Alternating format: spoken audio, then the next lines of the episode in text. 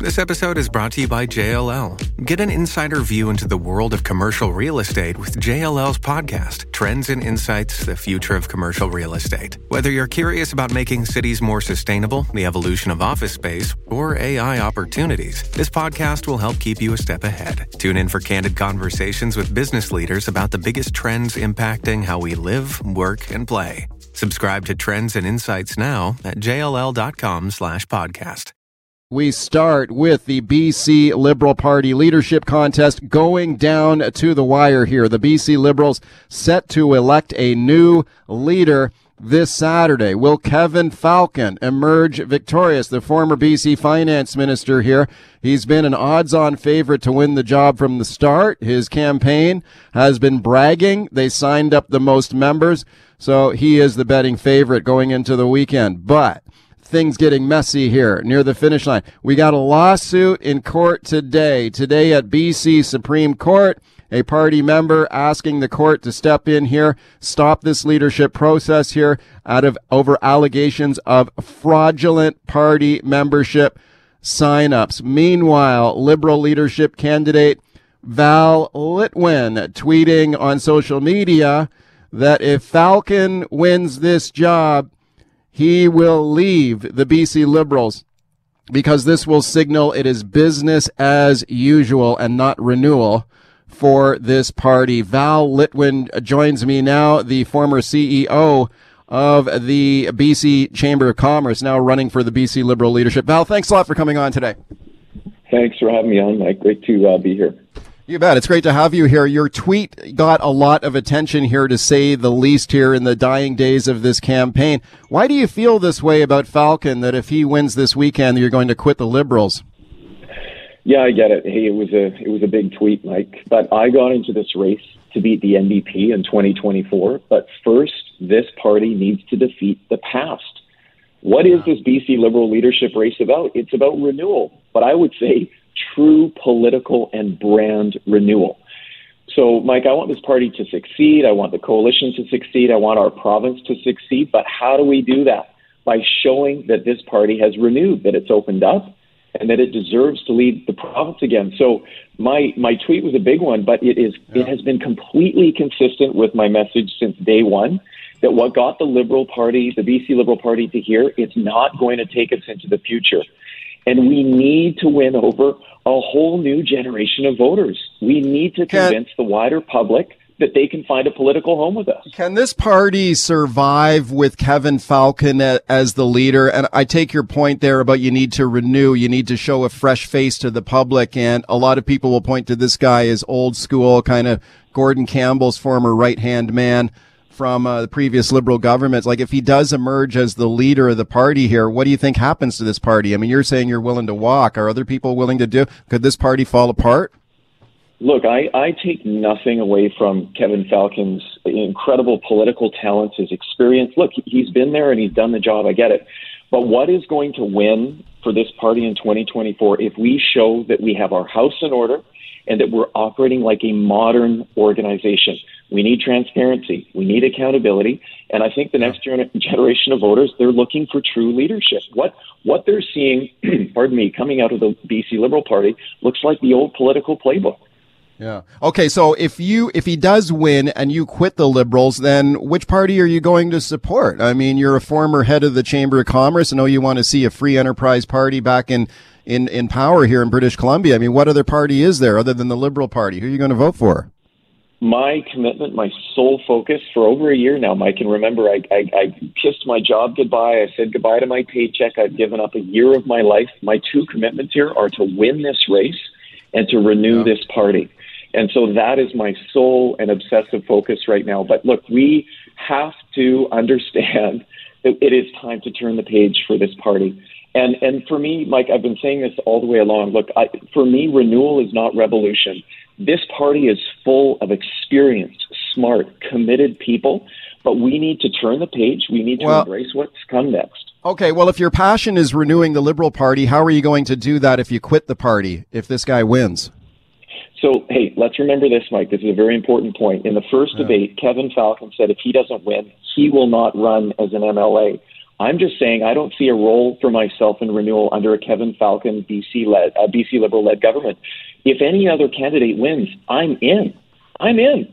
Kevin Falcon has said the exact opposite. If he doesn't get the crown, he's he's not running as an MLA. So I am committed, but I, I appreciate and understand that what will get us over the line in 2024 is not going to be the old backroom deals, the old playbook, and the old way of doing politics. We need to open up. We need to be transparent. We need to be accountable. I'm speaking to Val Litwin, former CEO of the BC Chamber of Commerce. He's running to win the BC Liberal Party leadership this weekend. Uh, are you alone here in saying, committing to quit the Liberal Party if Falcon wins here? Are any of your other fellow leadership candidates telling you the same thing? Are you hearing from party members and supporters saying, oh, wow, if Falcon wins here, I'm out of here? Or is it just you or are there others? So, Mike, when we sent out that tweet two days ago, we literally yeah. got hundreds of emails, phone calls, texts, DMs from around the province.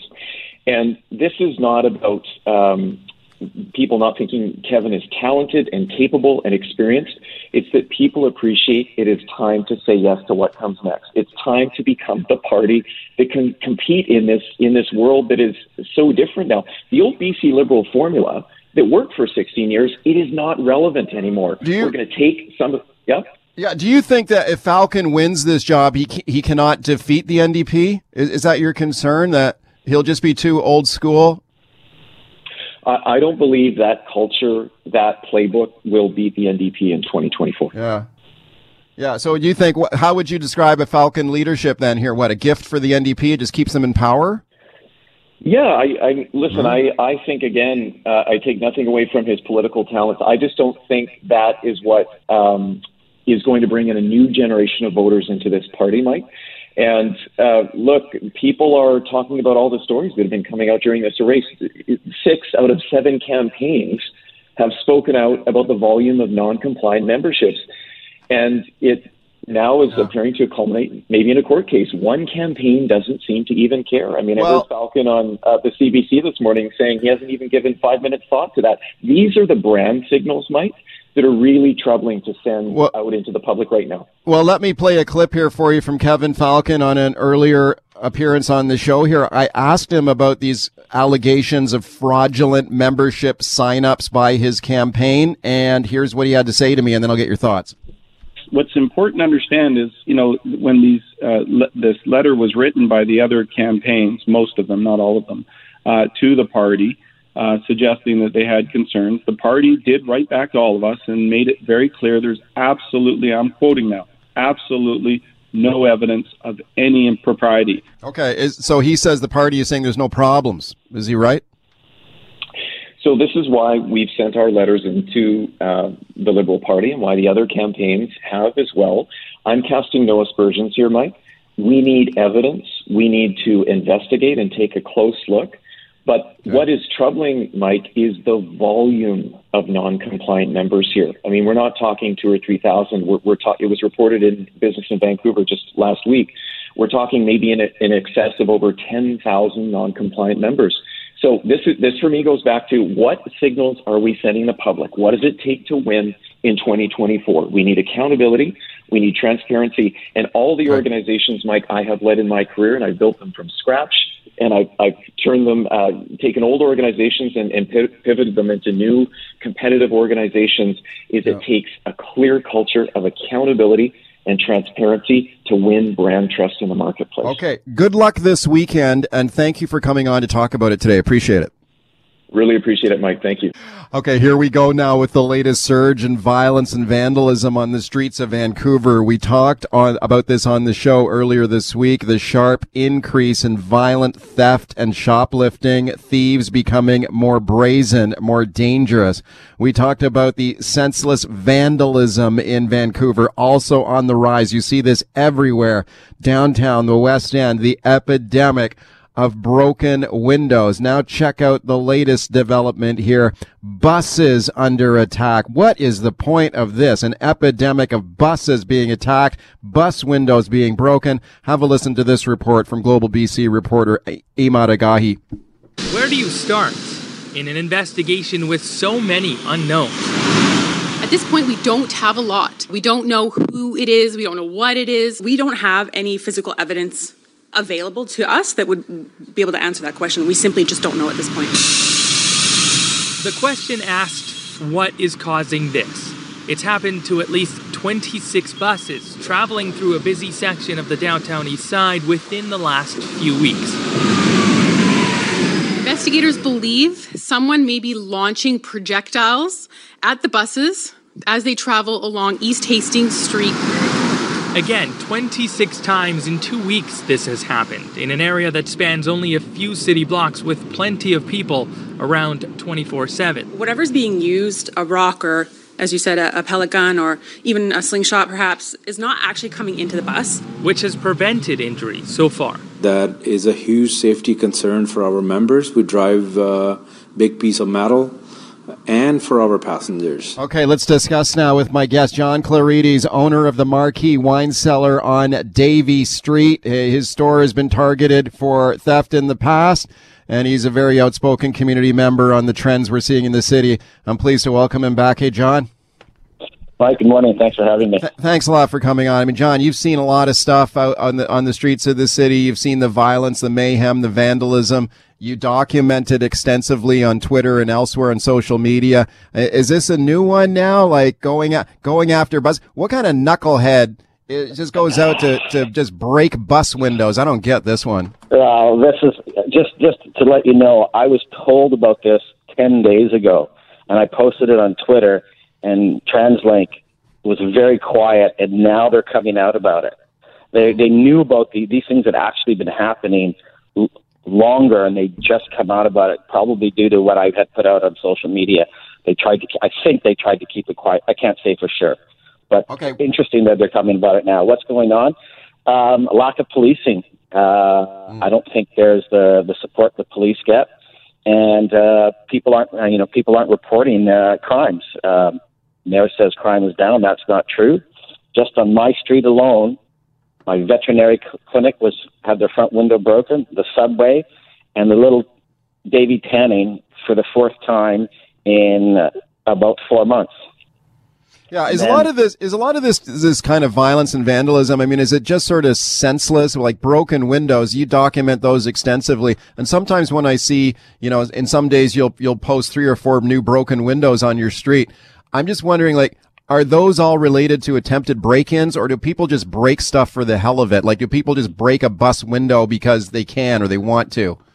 Both, both. The the tanning studio, I saw I saw the video. The guy had a glass cutter yeah. Cut the glass, put it in, had his mask around his chin. I have a picture of it. I think I posted it on Twitter. I'll post it again for people to take a look at it.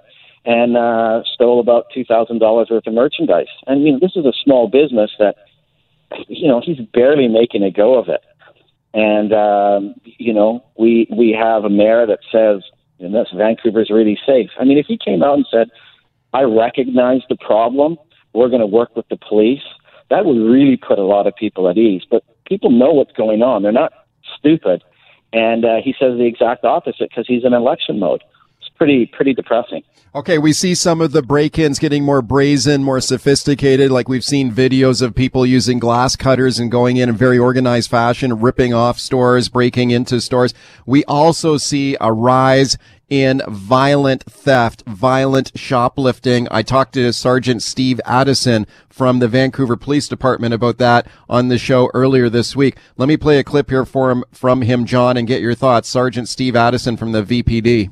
Uh, we're particularly concerned not just with shoplifting, but with uh, what we're seeing, uh, what appears anecdotally at least to be a rise in uh, violent cases. So shoplifters who are, de- you know, whether it's deploying bear spray uh, in a store or pulling out a knife to get away when they're confronted, uh, or using some sort of physical force uh to get away when they're confronted.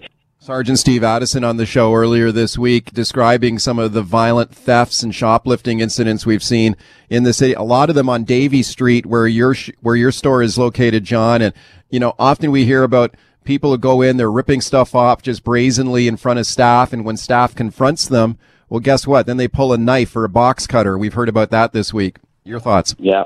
Yeah. No, absolutely. You know, I've instructed my staff obviously not to, uh, go after them. It's not worth it for a twenty or thirty dollar bottle of wine. But this is new. It seems that Vancouver has become a destination place for people who want to commit crime and uh, not have any ramifications. And we need to prosecute these people uh, and uh, and and make sure our citizens are safe. And that just doesn't seem to be happening. And it's pretty frustrating from merchants' point of view. And you know, the more this goes on, um, the less people want to operate a business in Vancouver. And when you have the death of an inner city, that is a big, big problem, as we've seen. You know, cities like Detroit, San Francisco, Seattle, Portland, Minnesota. Um, in fact, on the news this morning at oh, about six thirty, seven o'clock, the mayor of New York, Eric Adams, and President Biden had a joint meeting to talk about crime in New York. Um, this is this is you know two you know a mayor of the mo- one of the most important cities in in uh, in the United States, not North America, and the president of the United States. Where is our mayor? Where is our city council to talk Okay. about this? Okay, speaking about arresting and prosecuting violent criminals that you you discussed there. I mean, I did talk to Steve Addison from the VPD about that this week, and he said, you know, some of the incidents they've seen this week, he complimented citizens on phoning these cases in immediately and quickly, and then police can be deployed and they and they can sometimes catch a suspect. Now he says that has happened in a, in a few cases this week. They've arrested people for shoplifting, in some cases brandishing weapons, and those people will be facing charges. Are, are you saying that you know your concern is okay? They arrest sometimes they arrest these guys and then they end up what quickly back on the street to do cause more mayhem. Absolutely, absolutely. That's exactly what happens the police. Some of the police that uh, that I've spoken to, it's just this big big circle, and uh, it needs to, it needs to be addressed by all levels. And what I get from when I speak to certain counselors and is just a lot of finger pointing, and uh, that's just not good enough. Uh, you know, people don't want to go downtown. People are afraid to go out. And that's not what a vibrant city is all about. And uh, we have to address it. We have to take care of it and quickly. Speaking of Davie Street business owner John Clarides, speaking of Vancouver Mayor Kennedy Stewart, John, you mentioned him a couple of times, and the mayor has made the case that the city is safe. When he walks the street, he doesn't worry. He feels fine. Let me play a clip here for you from the mayor and then get your thoughts. So here's Kennedy Stewart on that. my goal is that everybody feels safe in this city. That is my absolute goal. You know, if one person feels unsafe, that's that's one too many. Now, I, I understand that for a lot of people, the city does feel safe, but for many others, it doesn't. And making people feel safe comes in different forms, uh, and that I'm working on all three, all of those in terms of trying to reach my goal of everybody feeling safe in the city. Okay, uh, Kennedy Stewart. He had earlier said as well, John, for your thoughts that when he walks around the streets of the city, he he feels safe. And I, I did get some emails from listeners saying, well, you know, if you're a, an able-bodied, healthy man walking down the street, you're, you're maybe you're less likely to be targeted. Often these thugs will they'll target people who are more vulnerable. They'll go after women or they'll go after people who are more vulnerable, who can't defend themselves. But your thoughts? Exactly. You know, look, we saw the lady that was picked up and you know assaulted on in front of the Hotel Georgia. Yeah. Um, people people are right. You know, the, the, people that are committing these crimes are not going to go after a six foot one, two hundred and ten pound guy. They're going to find the weakest common deno- common denominator, and that's sadly women. You know, they're five foot, five foot one, one hundred and twenty pounds. What are they going to do? Yeah. And that's Okay. what they, they do. They pick on the weakest. It's, Okay, it's John. All right, welcome back. Talking to John Clarides on crime in the city. Lots of phone calls here. Ken in South Surrey. Hi, Ken. Go ahead. I avoid going to Vancouver. That the city has become disgusting. I went downtown last year. My doctor's office is across from St. Paul's, and I had an appointment. I walked down Granville Street, went into McDonald's for a coffee, and there's a guy sitting there with his socks and shoes off, injecting into his foot. And everybody seemed to think, "Oh, that's kind of normal." And then two years ago, uh, two guys tried to mug me and my girlfriend down in Gastown. Wow. Uh, that didn't go well for them because I've been practicing martial arts for 20 years. So I Oh, broke re- one what ha- what happened? What did the they- other guy's nose? You you broke a guy's nose. And I broke the other guy's wrist. It was all over in about three seconds. And I don't need that. I don't want. I don't want to have to, to go to a place where I've got to use martial arts skills to defend myself. That's You think it's ridiculous. you think it's getting worse? Yes, it's and, Yeah. and you know what? There's nothing that's going to change.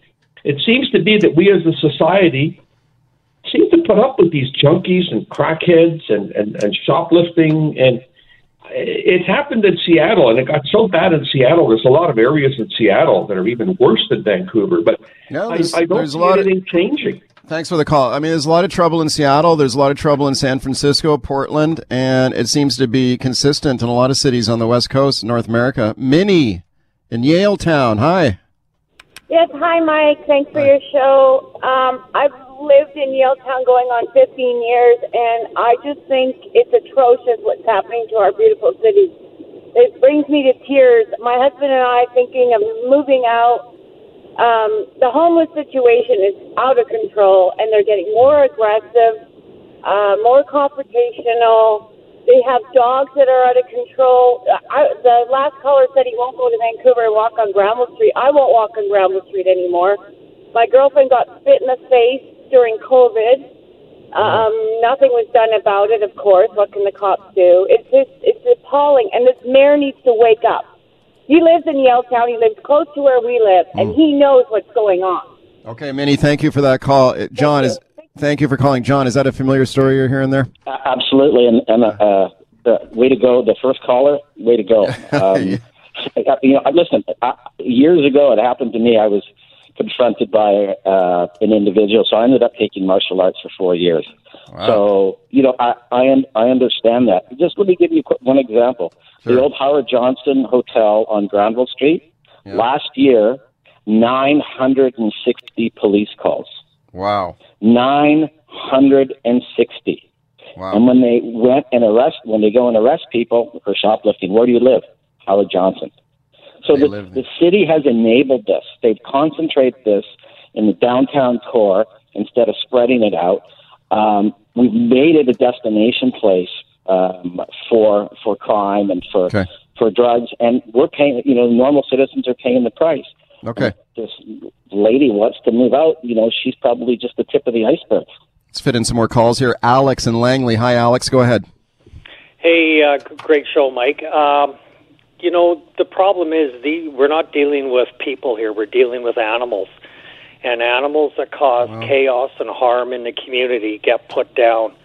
And that's what needs to happen with these people. What, what do you mean put down? What are you, what are you going to do to them? What are you going to do? Get rid of them. Get rid of. What do you mean get rid of them? Well, how whatever means is taken.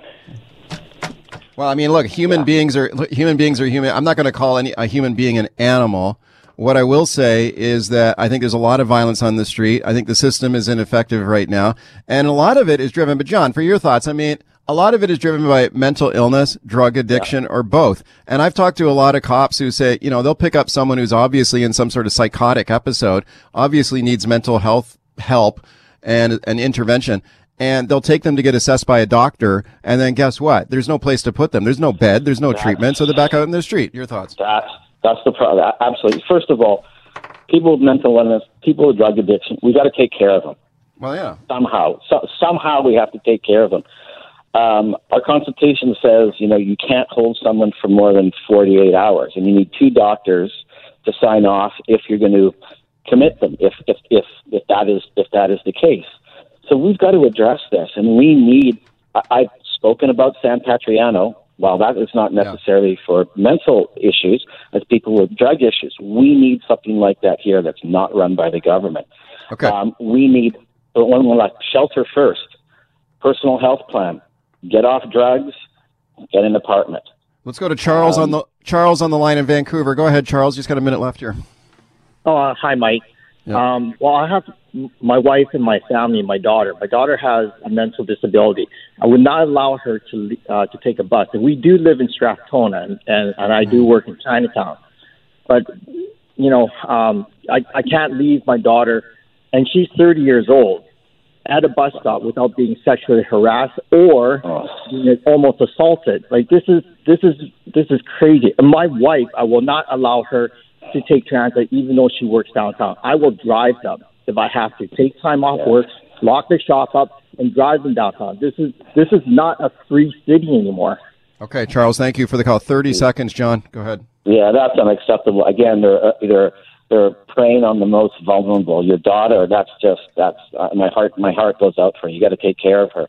Um, you know, I, I I go out city hall to city council. We've got to take care of this in in a in a, a, a quick quick manner. Otherwise, it's we're going to go down the road of Seattle, Portland, and, and San Francisco, and John, it's not going to be good. John, thanks for coming on today. Thanks, Mike. Thanks for having me. All right, welcome back to the show. Here we go now with surging home prices in Metro Vancouver and beyond. We continue to see skyrocketing prices for real estate, even in the pockets of the lower mainland that used to be considered quote unquote affordable, like the Fraser Valley, where prices have gone through the roof over the past year. Governments at all level have taken steps to try and cool off this housing market, stabilize prices. Doesn't seem to be working. What about this? A hike in interest rates. Could that cool this market off and bring prices down? Peter Routledge, Canada's superintendent of financial institutions. So that could be the result if the Bank of Canada raises its benchmark interest rate. He thinks that could bring prices down by 20%. Have a listen to this now. Tiff Macklem, Bank of Canada governor, saying interest rates are on the way. Have a listen. Our approach to monetary policy throughout the pandemic has been deliberate, and we were mindful of the rapid spread of Omicron and the fact that it will dampen spending in the first quarter. So we decided to keep our policy rate unchanged today, to remove our commitment to hold it at its floor, and to signal that rates can be expected to increase going forward. As we indicated in our press release this morning, the timing and pace of those increases will be guided by the bank's commitment to achieving the 2% inflation target. Okay, so very clearly indicating that interest rates are set to rise in the days ahead. How could that affect housing prices? Could we see a decline in prices when interest rates go up? for getting a mortgage. Let's discuss now with my guest, CKNW financial analyst Michael Levy. I'm pleased to welcome him back to the show. Hey, Michael. Hey, morning, Mike. Yeah, thanks a lot for coming on, Michael. When is the Bank of Canada uh, expected to uh, raise interest rates? Do we have any idea when that might happen? Oh yeah, I think it's a pretty well a slam dunk, Mike. Probably, uh, I, I, believe the date's March 17th when the Bank of Canada meets again to discuss interest rates and let us know what they're going to do. And uh, you can expect the same thing is going to happen: quarter point raise, but it's probably going to happen three or four times this year. They've indicated in every which way that they're going to bring the interest rates up, and that's to quell or try to quell the you know the the the inflationary spiral that we're in right now. And uh, yeah. the way the Bank of Canada does it, their tool in their toolbox is raising interest rates. Okay, why are rates going up? So that's why the bank would do it to put a put the brakes on inflation. Would that be the primary goal? That is absolutely the primary goal. They did not realize uh, the move in inflation, the the the the uh, velocity of the move higher in inflation. Last fall, the Bank of Canada and the U.S. Federal Reserve were talking of raising interest rates at the end of 2022 into 2023. Well, both have done a complete U-turn because inflation is rising so much, 4.8 percent uh, at right. the end of the year in Canada and over 6% in the US. And uh, that just takes such a, a, a huge bite out of um, the, the spending ability and the affordability for uh, citizens of both countries, but Canada particularly. So raising interest rates uh, is going to bite into inflation because when things cost more, people spend less and the demand then lessens. Right. You, we heard from the Bank of Canada governor there talking about the interest rates and currently keeping those interest rates at that rock bottom level, but clearly indicating that rates are going to rise in the future. You were mentioning about March that we might see an interest rate hike. Why is the bank waiting until March to do this? Uh, that that's a really good question, Mike, because they wanted to do it earlier, but they were afraid of the impact of the Omicron variant on business and the economy going through November, December into January, and they didn't want to preemptively raise the interest rates until they saw what impact Omicron was going to have. If it had a huge uh, negative impact on the economy, they wouldn't be raising rates. But as we all know, we're coming out of Omicron. The economy is good, the economy is strong, and that gives the Bank of Canada license now to start to act. All right, speaking to CKNW financial analyst Michael Levy about looming hikes in the interest rate. If the Bank of Canada raises that benchmark rate in the months ahead here, Michael, then are the are the chartered banks required to follow suit or they just typically do every time? Oh, they typically do, and yeah. uh, uh, be, because the cost of money is more. Uh, they they base the cost of money on what the five-year government bond rate is doing, and government bonds are going up. That means their cost of money is going up. When their cost of money goes up, they raise the interest rates, not only the prime rate, mortgage rates, which have already started to increase, though we haven't seen any big benchmark uh, raise in the mortgage rates. But I can tell you they're going up a tenth or a quarter. Uh, ju- just give you an idea of uh, what's going on there. Um, in October, you could get a five year fixed, uh, October of last year, a fixed uh, mortgage rate uh, with some lenders for 2.19%. Today, the big five are anywhere between 2.94% and 3.19%. And we haven't yet had an official hike of interest rates by the Canadian or, or, or by the Bank of Canada, but that's just their cost of money going up with people anticipating, with traders anticipating that the rates are going to go up and the bond market showing higher yields. In other words, people are are uh, or or the, or the the the actual raise in interest rates is happening right. because of the impact of the bond market.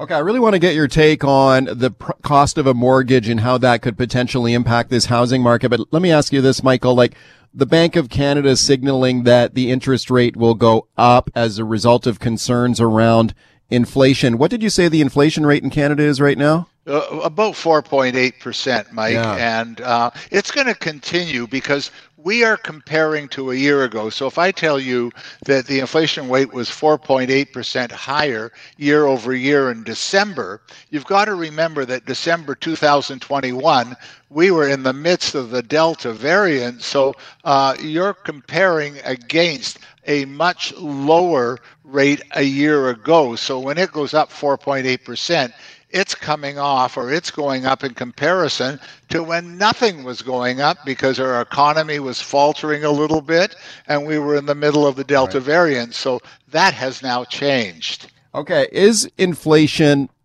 kind of a global phenomenon right now? Like we have heard the, the official opposition conservatives in Ottawa try to pin inflation on the Trudeau Liberal government, calling it just inflation. It's the government's fault the liberals will turn around and say, no, no, hang on a sec. This is going on all around the world. Inflation's happening everywhere. Is that true? Like, when we compare Canada to the United States right now, are we about the same inflation rate or? no, we are a couple of percent under them. Wow. Inflation is, is rampant. It, it, it's rampant worldwide. Mike, yeah. I'll, I'll just go sideways here for a minute. Uh, sure. Uh, let's just take the price of oil and the price of gasoline. Uh, oil prices this morning are up around $94 a barrel. Mike, that that's up like 35 or 40 dollars in the last 5 months go to the gas station and see gas at $1.72 a liter.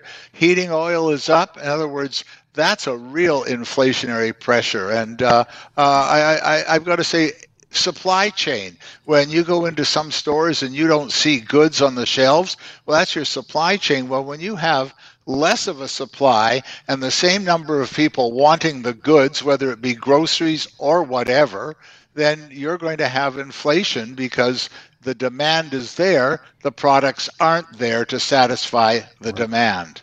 All right. Speaking to CKNW financial analyst Michael Levy about inflation in Canada, interest rates set to rise. Okay, Michael, the, the big one that a lot of people are wondering about is the mortgage. What will be the interest rate on my mortgage? And how could this impact an unaffordable housing market here in Metro Vancouver. It was fascinating to hear Peter Routledge, Canada's superintendent of financial institutions, getting a lot of attention for his comments with his analysis that if interest rates go up, you could see a dramatic reduction in home prices. He predicted home prices could come down as much as 20%, which is extraordinary thing to ponder. Do you agree with that analysis? Could could home prices come down? Oh, sure. Uh, yeah. You could see a fall of anywhere between 10 and 20 percent. Wow. Uh, but you know what, Mike? Uh, you know, and it sounds like a lot because it is a lot. Uh, but in Toronto and Vancouver between 2015 and 2017, we had the same thing. We can absorb that volatility. This is a market that should correct. Should is a very strong word, but should and will correct. I mean, we, we have uh, uh, troughs or valleys and we have peaks, but the market continues to co- continues to come back. Um, the big problem with housing is the slowdown in new housing construction. And that's a trend that began in the 1970s. If there was more supply on the market, Mike, then we would not see this significant bump up in prices. I can give you examples. I'm not in the real estate business, but I can give you examples of yeah. houses that I know that friends or family have that w- I, there, there's a house in South Surrey that I know well that cost 1.14 million dollars to build four years ago. The value in November was 1.45 million. That same house sold two weeks ago for 1.8 million with eight people making bids on the house, no conditions at all. They just wanted to buy. So that's what's going on, but a huge part of that, which no government wants to tackle, is the supply problem, whether it's city, yeah. civic, or whether it's provincial, or whether it's federal. It's supply, and they are making it more difficult for the average Canadian to own a house because they're not going about increasing the supply in any significant manner. Yeah, I agree with you, Michael. I think we need to b- build more stuff that people can actually afford to buy. Michael, thank you very much for coming on today with your analysis. Pleasure to talk to you, Mike, again. All right, let's talk about Canada's looming single use plastic ban now. The Justin Trudeau government now out with those regulations to ban six kinds of single use plastic items straws and stir sticks, six pack rings, grocery bags, plastic cutlery, and difficult to recycle takeout containers. Those rules expected to kick in later this year. Meanwhile, municipal governments in Canada taking action to ban and phase out some single use items, including notoriously in the city of Vancouver, that 25 cent disposable cup fee. Remember how that kicked in a few weeks ago? Did not last long before City Council decided to do a rethink on it. That 25 cent cup fee now under review. Have a listen to this report now from Global News reporter Andrea McPherson.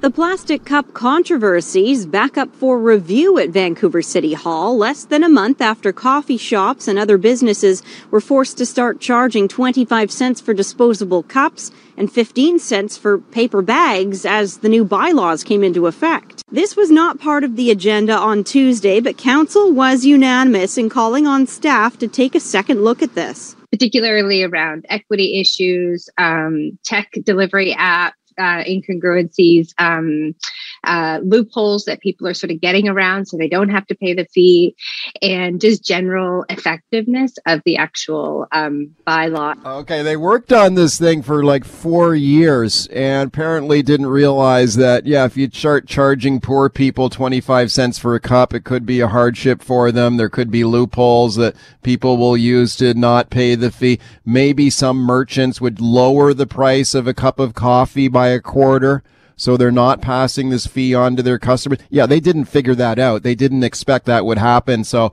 yeah, after four years of planning on this, they got to start over. They're doing a rethink on it. Now, Vancouver City Council saying, uh, you know, they don't want to cancel this. They want to fix it and bring it back. All right. Let's discuss now with my guest, David Clement, North American Affairs Manager for the Consumer Choice Center. David, thank you for coming on today.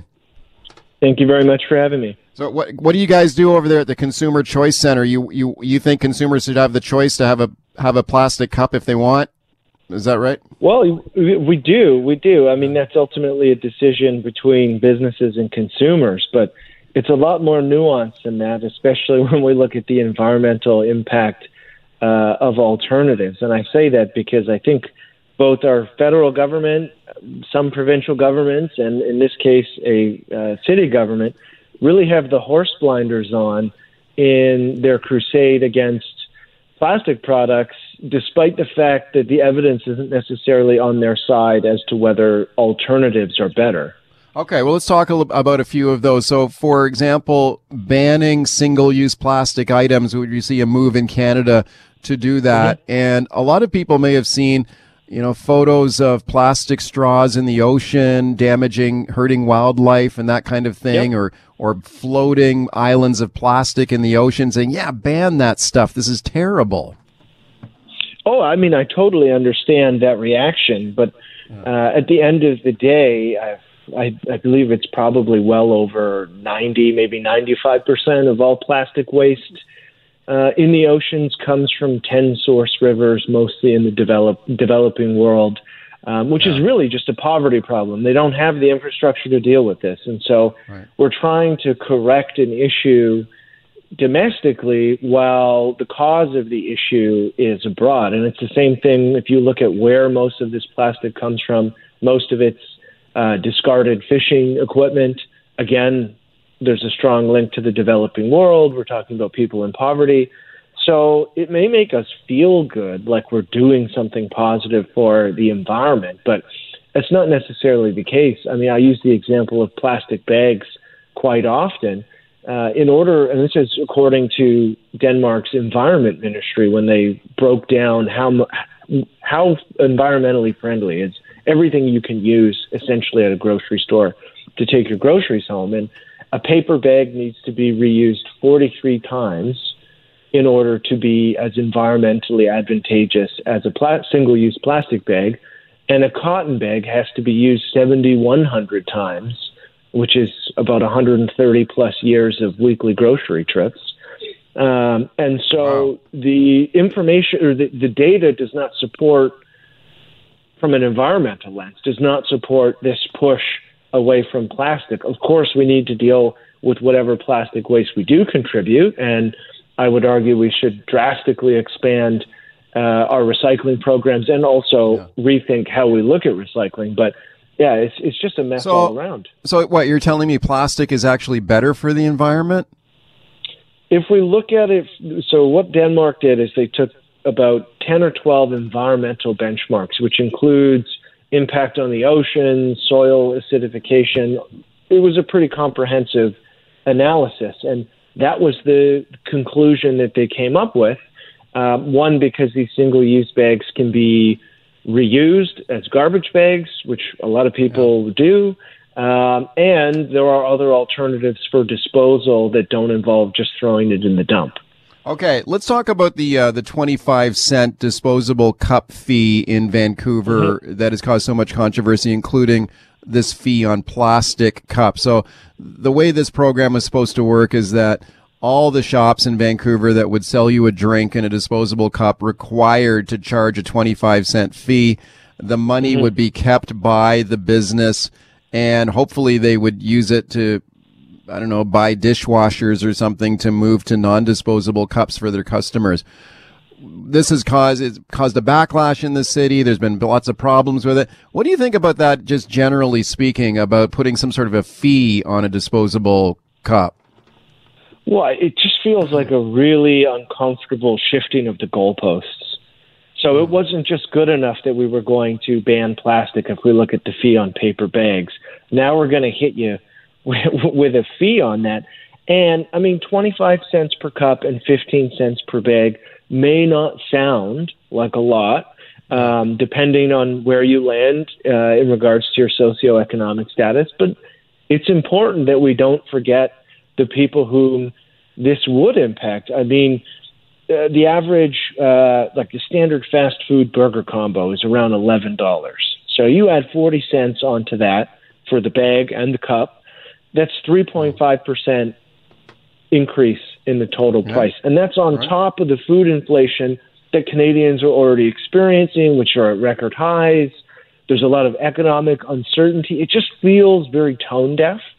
Um, and it, in my opinion, it largely ignores that there are um, technological advancements in regards to how you, you can dis- how we can dispose collectively of these single-use plastics in ways that don't in- involve them ending up in the environment or ending up in a landfill. Okay, so you're saying what? Expand recycling instead.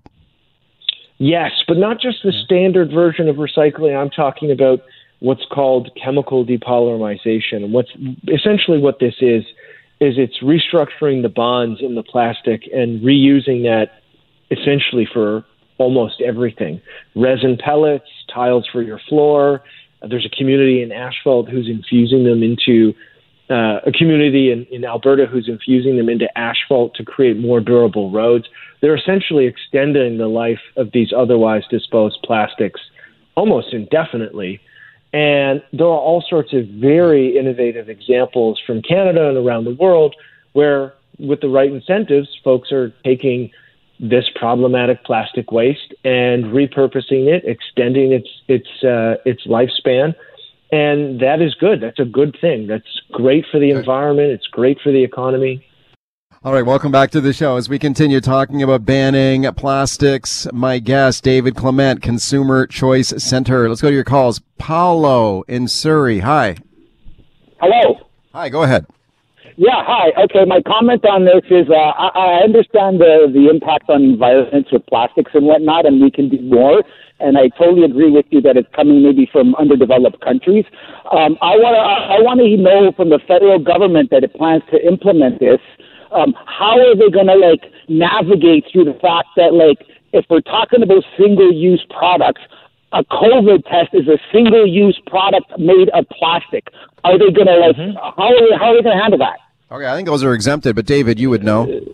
Uh, yeah, they are exempted, but Yeah. it does further highlight the importance of single-use plastics in certain instances. But I will say, the the the, the heaviest level of irony in the draft regulations on plastics allow for them to be produced here for export. Yes. So we can create them. We can Yeah. send them to these countries whom we know don't have the infrastructure to retrieve them and they end up in the oceans. And so it's it just is completely blind from a from an environmental standpoint, even from a plastic waste standpoint. So we could, so Canadian companies would be allowed to continue to manufacture millions of six pack rings and straws and stir sticks, but only if they're exported out of the country. Yes, Is that that right? is my understanding. Yeah. Okay, yeah, yeah. Okay, that that is that is somewhat bizarre. Um, Pete in Vancouver. Hi, Pete. What do you think? Hi. I think uh, overall it's good to have less plastic in the ocean if you want to eat fish and not eat the plastic in your fish and go into your bloodstream. But what's happened is the city of Vancouver has incompetently rolled out this, and, and I'm focusing on the plastic bags. You used to be able to get plastic bags from grocery stores, and then you'd reuse them as garbage bags. And so now there's very few um, compostable, environmentally friendly bags. The city hasn't done uh, a plan on this. They haven't worked with uh, companies to sort of provide this, to explain to consumers the different types. So please warn the mayors in the other cities. Learn from the, the incompetent rollout of this. Make it easier for citizens to do the right thing. Provide us with the bag or list of companies. What's the differentiation? How can we do the right thing easier? David Clement, your thoughts? I mean, it's a it's a very good point. I can use a it's an anecdotal example, but it's from from my own life. A restaurant locally to me, who I order from quite frequently, made the switch over to cloth bags for takeout, and we've been supporting local businesses throughout the pandemic, and we've maybe gotten delivery from them 10 or 12 times. And so I have 10 or 12 cloth bags, each of which I will never use 7,100 times in order to be equal to that plastic bag, which I would have reused as a garbage bag. Um, and so the caller certainly has a very good point in regards to the, the lack of clarity here. Catherine in White Rock. Hi, Catherine. What do you think? Hi, Mike. I, I just don't understand why the we didn't have plastic before the war, and everybody was fine. I remember when it came out. I'm that old. Now, why don't we just stop making plastic instead of this going on and on and on? It doesn't make any sense to me, but I guess I'm misunderstanding something. Okay, why not just get rid Yeah, of it? Just yeah. ban it. David. Yeah, the the answer is that would be much worse for the environment. If you look at something like baby food, baby food in a glass jar is 33% worse for the environment than a plastic jar. And the reason is it's thicker, it's heavier, it's harder to transport, it requires far more energy for that to be created. And so plastic as an alternative post World War II uh, was about economic efficiency, it was about reducing costs, and it just so happened that in many instances it, it, it reduced emissions and reduced the amount of energy needed to produce it. And so we have to have a nuanced conversation about yes, we want to limit plastic waste. We certainly don't want it in the environment at all. But Yeah. that doesn't mean that the use of plastic doesn't have its benefits. Okay, Eric in New West. Hi, Eric. What do you think? Well, a couple of your callers, Mike, have sort of touched on what I want to talk about, and that's the the reusable plastic bags. Your guest, David, there has, has already said. You know, the chances are you do reuse that, but even if you don't reuse it, the amount of material that went into making it in the first place and how it got into your hands as the end user is way less environmentally damaging than the reusable bags, which, by the way, I'm in the junk removal business, and invariably when I clean out somebody's house, end of life, or when they move, they've got a bag full of reusable bags that they're never going to use again, and those end up going in the garbage because they're not compostable. They're not recyclable. So if I think something like the city of Vancouver is going to say you must use something other than a one-use bag, then you must make it completely recyclable or compostable instead of the plastic bag. Okay, just got a minute left. David, your thoughts? Yeah, I mean, the thing is, most people don't realize is that most of those plastics, if we uh, rethink the way we look at recycling, are recyclable. There's a company in Chile who turns these problematic plastics into a wood alternative, and they use them for chairs and decks and all sorts of really great things. Um, and so it's just about how you view this and how you approach it.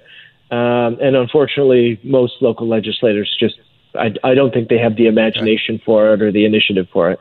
Okay, we continue to follow the issue closely. Thanks for coming on with your perspective on it. I appreciate it. Thank you very much.